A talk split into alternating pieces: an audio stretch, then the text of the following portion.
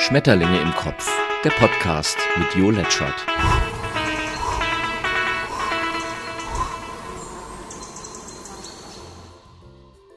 Moin moin ihr Schmetterlinge und willkommen zum Wochenrückblick für die Woche vom 20. bis zum 25.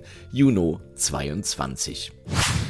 Was ist alles passiert? Ja, irgendwie kommt man an der Causa Kliman ja nicht vorbei. Ein kindgebliebener Selfmade-Man, der Masken aus Europa anbot, die dann aber doch zum Teil in Bangladesch gefertigt wurden. Das hat Jan Böhmermann in seinem ZDF-Magazin aufgedeckt und gesendet. Olli Schulz, ein Sänger und Schauspieler, ist mit beiden befreundet und hat dazu einen bemerkenswerten Text gepostet. In dem erzählt er, dass er beide, Kliman und Böhmermann, schon in der Küche wahrscheinlich in der jeweils eigenen, schon hat weinen sehen. Weil eben beide schon unter einem solchen Druck standen, nur noch von Shitstorms begleitet zu werden. Böhmermann kritisierte seinerzeit Erdogan in einem umstrittenen Gedicht und Schulz hat sich die Frage, ob unser Umgang mit Menschen, die einen Fehler begangen haben, so wirklich der ganz richtige ist.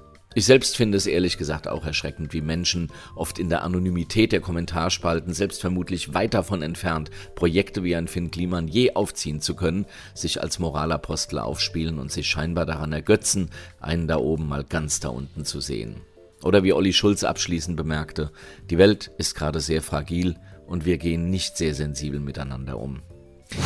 Ja, sensibel waren die Dokumentarmacher und Macherinnen wohl auch nicht, wenn man sich die Vorwürfe anhört und ansieht. Die überbordende Berichterstattung war für manchen weniger kunstbeflissenen, aber wohl auch zu viel, trotz des wichtigen Themas.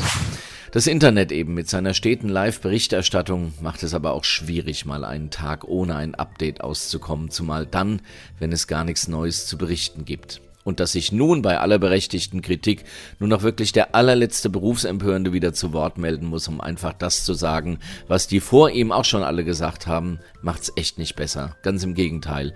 Wir erreichen durch diese steten Wiederholungen nur das, was wir eigentlich verhindern wollen. Die Menschen können es nicht mehr hören und wenden sich ab vom eigentlich wichtigen Thema, von Corona, vom Krieg, von Antidiskriminierung. So sind Menschen, ein klassisches Dilemma. Und das eigentliche Anliegen, das geht dann am Schluss oft ganz unter. Trotzdem bleibt Antisemitismus ein No-Go. Auch Martin Hinteregger, einst Liebling der SGE, naja und immer noch, hatte ein Tete-a-Tete mit der Öffentlichkeit und der Presse, weil er in seinem Heimatort ein Turnier mit einem getreuen Rechten durchführen wollte, von dessen Rolle er angeblich nicht viel wusste. Trotz schneller Distanzierung blieb die Presse dran und hat Hinti den wohl letzten Grund für sein Ausscheiden aus dem Profifußball gegeben.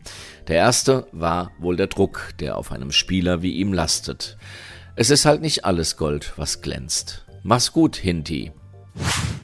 Im Osten nichts Neues, außer dass wir einen neuen Beitrittskandidaten in einer sich immer weiter aufblähenden EU bekommen. Wenn die Klasse fehlt, dann eben mit Masse.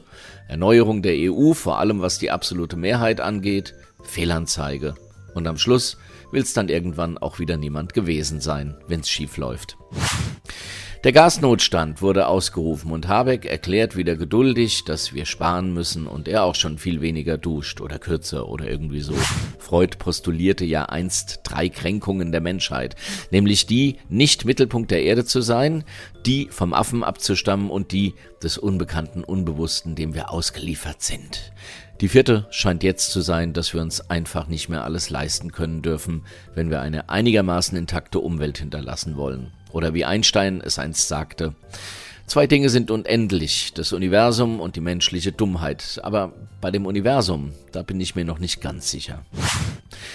Die Atomkraft wird wieder diskutiert und es ist wie immer, die einen sagen kein Problem, die anderen sagen keine Chance, die einen glauben, dass es uns nützt, die anderen halten das für Blödsinn.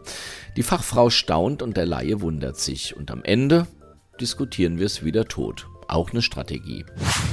Frauen dürfen ab sofort über Abtreibungen informiert werden. Hui, das sollte in einer freien Gesellschaft aber doch schon lange Konsens sein. Genauso übrigens wie ein selbstbestimmtes Lebensende. Zumal dann, wenn dies eh absehbar ist. Aber auch dann, wenn Mensch es einfach will. Das sah der BGH einst genauso. Die Politik aber laviert immer noch drumrum. Na, man kann gespannt sein, was dieses Mal dabei rauskommt. Die Good News. Bisher konnte man eine Parkinson-Erkrankung erst diagnostizieren, wenn die ersten Symptome aufgetreten sind. Dabei beginnt sie laut einem Forschungsteam der Christian Albrechts Universität zu Kiel, der CAU, schon bis zu 20 Jahre früher. Doch dafür gibt es keine Früherkennung. Bis jetzt. Denn jetzt ist es dem Team in Kiel erstmals gelungen, eine Methode zu entwickeln, die die für Parkinson typischen Eiweißveränderungen zuverlässig im Blut aufspürt. Und wenn das möglich ist, dann könnte man die Erkrankung vielleicht durch rechtzeitige Maßnahmen sogar eindämmen. Mehr von diesen guten Neuigkeiten kannst du übrigens immer auf goodnews.eu abonnieren. Use your brain. Der Mensch neigt ja dazu, Unangenehmes zu vermeiden. Stattdessen wird TV geschaut, gegessen, getrunken, geraucht oder man begibt sich in Tagträumereien.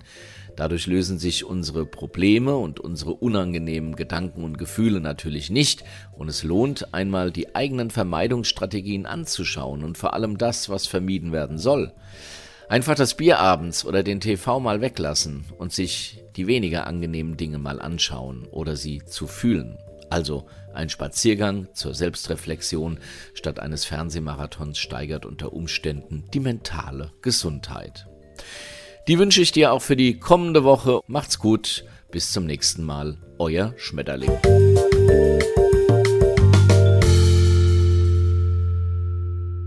Schmetterlinge im Kopf, der Podcast mit Jo Letschert. Geschafft. Hat's gefallen? Hast du Fragen, Wünsche, Kritik? Dann schau auf letchert.net oder schreib an jo.letchert.net. Und immer dran denken, böse Menschen haben keinen Podcast. Naja.